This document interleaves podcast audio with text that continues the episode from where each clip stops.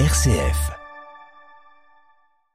Des livres et nous, Clotilde Gabory.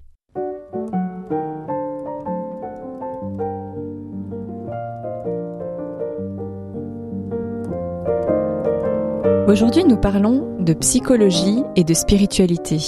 C'est d'ailleurs le titre de l'ouvrage que proposent Bernard Potier, un jésuite, théologien et psychologue, et Dominique Struif, une médecin et pédopsychiatre. Ce livre fait suite à un précédent ouvrage qui abordait ces questions sous un angle pastoral. Il traitait des différentes images de Dieu, de la question du mal, du chemin de sublimation individuelle. Ce second tome, qui peut se lire indépendamment du premier, est consacré aux enjeux relationnels du rapport entre psychologie et spiritualité. Des livres et nous, Clotilde Gabory. Mylène Rapp, bonjour. Bonjour Clotilde. Vous êtes praticienne vitose et vous avez lu avec beaucoup d'intérêt ce livre Psychologie et spiritualité. Il faut dire que c'est un gros morceau, presque presque 500 pages.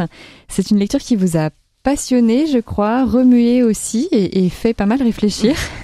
c'est un livre qui a été écrit donc par Bernard Potier, qui est philosophe, théologien et psychologue. C'est aussi un, prêtre jésuite.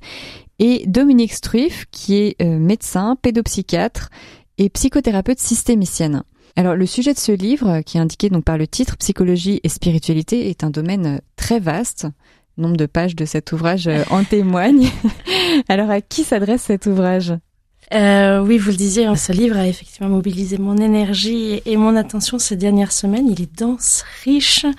C'est une sorte de manuel hein, euh, destiné aux, personnes qui pratiquent l'accompagnement spirituel et certainement aux croyants concernés par des problématiques euh, psychiques. Euh, il peut être euh, un éclairage très pertinent pour les thérapeutes qui reçoivent des personnes qui souhaiteraient pouvoir vivre leur expérience spirituelle en cohérence avec leur travail psychique.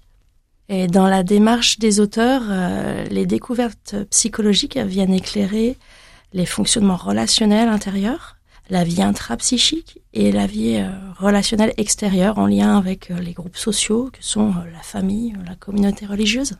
Alors du coup, quelle méthodologie ont-ils choisi Qu'est-ce qu'ils proposent et est-ce qu'ils proposent notamment des outils didactiques?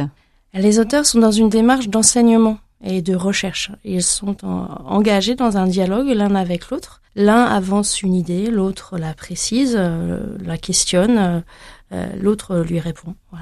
J'ai trouvé particulièrement intéressant de proposer le dialogue comme outil pédagogique. On peut y voir le témoignage d'une démarche de recherche collective, comme euh, l'ouverture d'une voie pour oser se confronter au questionnement profond que l'Église doit pouvoir entamer maintenant. Ce duo fonctionne euh, vraisemblablement bien. Ils ont l'habitude de travailler ensemble, d'enseigner ensemble ça pourrait être aussi euh, très intéressant, selon moi, d'ouvrir ce travail collectif en faisant cohabiter peut-être d'autres approches, euh, d'autres expériences d'église ou thérapeutiques, euh, comme une peut-être une approche un peu plus solutionniste.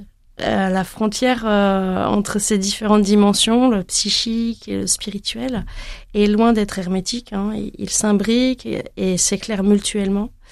Néanmoins, ce sont tous les deux ce sont tous les deux des professionnels de l'accompagnement et ils vont bien poser deux espaces de travail distincts, euh, l'une relevant euh, du naturel et l'autre y intégrant euh, le surnaturel. Des ponts se font bien évidemment en permanence entre le ciel et la terre et même des axes transversaux sont abordés depuis les fondements anthropologiques, épistémologiques jusqu'au fond du combat spirituel en passant par euh, nos médiations bien incarnées que sont euh, nos sociétés, nos familles, nos communautés. Voilà. Alors, euh, j'ai vu que donc dans l'ouvrage, en fait, ils, ils, ont tout le temps recours à des exemples qu'ils espèrent le plus concret possible, et donc on, ils font référence à des films, euh, des romans. Exactement. Euh, ils ont recours effectivement à des films, des romans, avec le souci d'une fiabilité qui repose le plus possible sur euh, du concret. Euh, voilà, les propos sont éclairés par force euh, schéma, illustration cinématographique, euh, avec un vrai travail qui est proposé à chaque film. Parce que parfois justement ces questions peuvent être assez complexes. Donc le film vient illustrer. Est, ouais, est un médium qui permet effectivement de prendre de la distance, mais aussi de s'identifier au personnage mm. et donc voilà d'avoir un espace pour réfléchir qui soit voilà qui soit qui soit riche et ouvert. Euh, voilà, il y a beaucoup de schémas aussi sont proposés par euh, notamment par euh, le père Potier sur sur toutes les questions anthropologiques. Et puis ces ces douze chapitres qui sont très riches et assez denses, nous, nous avons le temps et les, et, les, moyens de cheminer au, cours de, de, ces douze chapitres pour approfondir les différents aspects que, que questionne la relation. Alors juste euh, comme ça, là, euh, ces 12 chapitres, enfin, si vous pouvez me donner un peu une idée des thématiques en fait euh, qui sont abordées. En fait, ces thématiques, elles vont être davantage comme des des focalisations ou des voilà le j'avais cette idée du projecteur mis sur certains aspects de la relation. Ça peut être la relation intrapsychique de la personne et intérieure aussi avec le divin et, et la, et la relation de primordiale qui est celle du couple aussi, puisque c'est aussi la fondation de la famille. Puis l'espace familial élargi. Et puis euh, après, on va confronter aussi ou, transposer les problématiques structurelles euh, au niveau de la communauté et puis plus largement au niveau de l'Église. D'accord. Donc après, la focale s'élargit, on, passe de l'individu au couple, euh, et, puis on élargit du coup l'échelle. Complètement. Et à travers ce prisme sont abordées des problématiques de la structure de la relation ou de, des étapes nécessaires du développement. Voilà. Hmm. Alors justement, les, auteurs ont à cœur aussi d'être assez transparents entre guillemets sur euh, leur, euh, leur référentiel. Euh, et, du coup, est-ce que vous pouvez nous en dire un mot justement de, la vision qu'ils ont de l'homme, par exemple? Oui, alors Bernard Potier ouvre le bal en cherchant à, différencier la vie psychique et la vie spirituelle. C'est en faisant appel à une réflexion anthropologique globale qu'il propose de préciser cela. Il fait appel à des auteurs qui l'ont précédé voilà, d'un point de vue de, théologique et anthropologique, il s'appuie beaucoup sur Balthazar, euh, puis Saint Paul, Origène, euh, Saint Ignace, bien évidemment, puisque c'est un jésuite, et puis même Kant euh, est cité, voilà. Euh, il rappelle l'unité de la personne tout en soulignant ses quatre dimensions. Donc les quatre. C'est quoi les quatre dimensions? Les quatre dimensions, donc ce sont les quatre niveaux de vie qui s'emboîtent l'un dans l'autre. Et donc c'est pour ça que là il a un schéma de forme de, de triangle. Mhm. euh, je, on pourrait, alors il y a un petit risque à le comparer au triangle des besoins de de, de Maslow, mais mais euh, à la pyramide de Maslow, mais c'est un petit peu, enfin voilà, on pourrait un petit peu la présenter comme ça. C'est juste pour que les auditeurs puissent avoir une image euh, avec la base qui serait euh, le niveau biologique corporel, et puis un niveau supérieur psychique qui intégrerait aussi euh, le niveau biologique, mhm. un niveau supérieur qui serait rationnel, au niveau de la mentalisation, de la volonté, qui intégrerait les deux niveaux précédents, et puis le niveau spirituel qui viendrait transcender tout ça. Et donc euh, voilà, donc chaque niveau est toujours en lien l'un avec l'autre. Euh, et puis quand il se passe quelque chose à l'un des niveaux, ça a un retentissement sur les autres. D'accord, donc ces niveaux, ça nous permet de différencier, mais en fait, ils fonctionnent tous les uns avec les autres. Voilà. Et, chaque événement peut avoir un impact euh, sur la totalité des. Sur, exactement, puisque nous voilà. Des couches, on va complètement. Et alors dans le dans le dans le contexte relationnel, euh, ce que nous dit le père Potier, c'est que chaque niveau doit être euh, en relation avec celui de l'autre. C'est-à-dire quand je suis en relation avec l'autre, ben, mon niveau corporel doit être en relation en, en, relation avec le corporel. ça peut être bien sûr, on, pense tout de suite à, la relation charnelle, mais ça peut aussi être faire du vélo ensemble dans, le contexte d'une amitié, par exemple. Euh, et puis euh, le niveau intellectuel euh, ou, mental avec au, niveau intellectuel de, la personne avec qui on est en relation. Et voilà, et, c'est cette multiplicité des, échanges à ces différents niveaux qui va permettre que la personne, que les personnes vont pouvoir créer une relation, une relation stable, et fidèle. Des livres et nous Clotilde Gabory.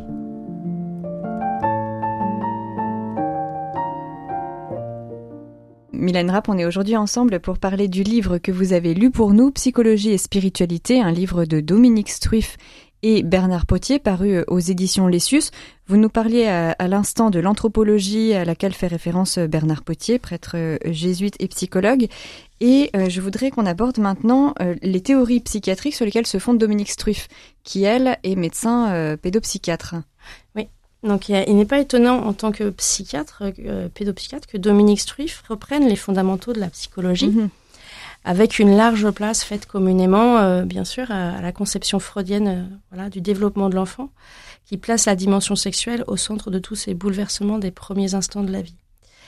Euh, Monseigneur Bijou Duval, qui avait publié en 2002 aussi un livre sur cette thématique, le psychique et le spirituel, tout en intégrant ces étapes décisives du développement, avait lui posé un regard un peu plus distancié par rapport à, cette conception freudienne très analytique.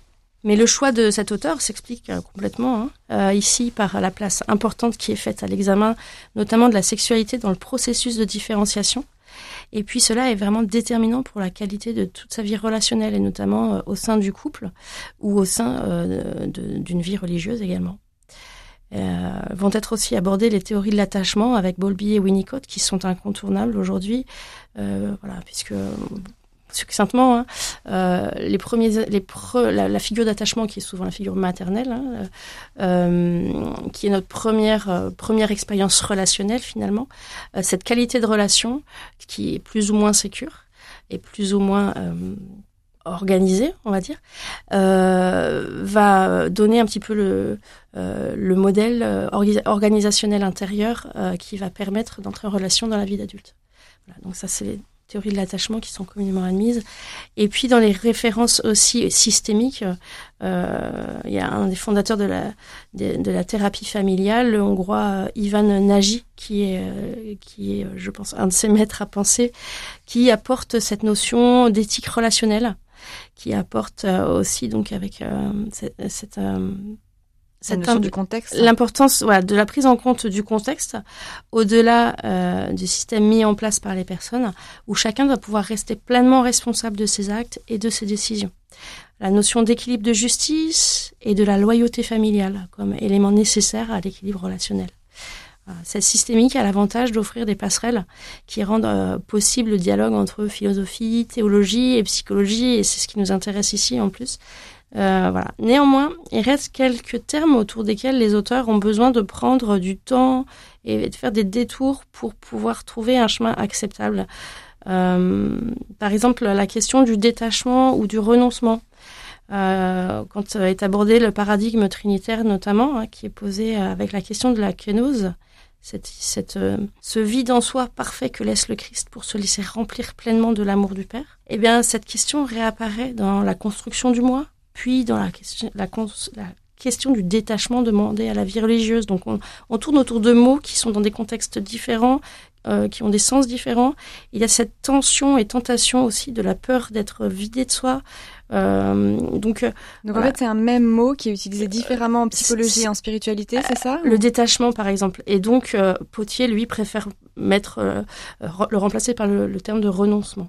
Voilà. Euh, mais même dans cette notion de renoncement, quand on fait un travail psychique, la question du renoncement va faire entrer en tension la question de, de l'identité.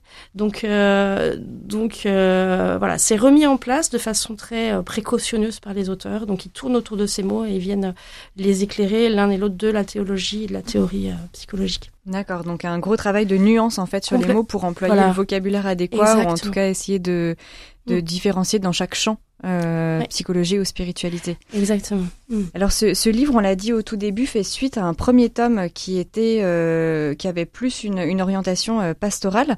Il y a quand même un enjeu pastoral qui, qui, persiste dans celui-ci, avec cette distinction psychologie et spiritualité dans le domaine des enjeux relationnels.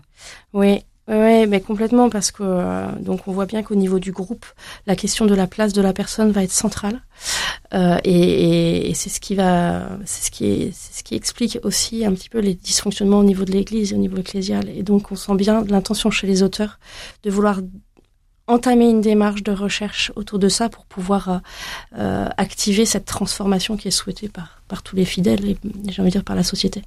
Merci beaucoup Milan Rapp pour cette présentation du livre Psychologie et spiritualité, enjeux relationnels qui est paru aux éditions Lessius et donc écrit par Bernard Potier et Dominique Struif.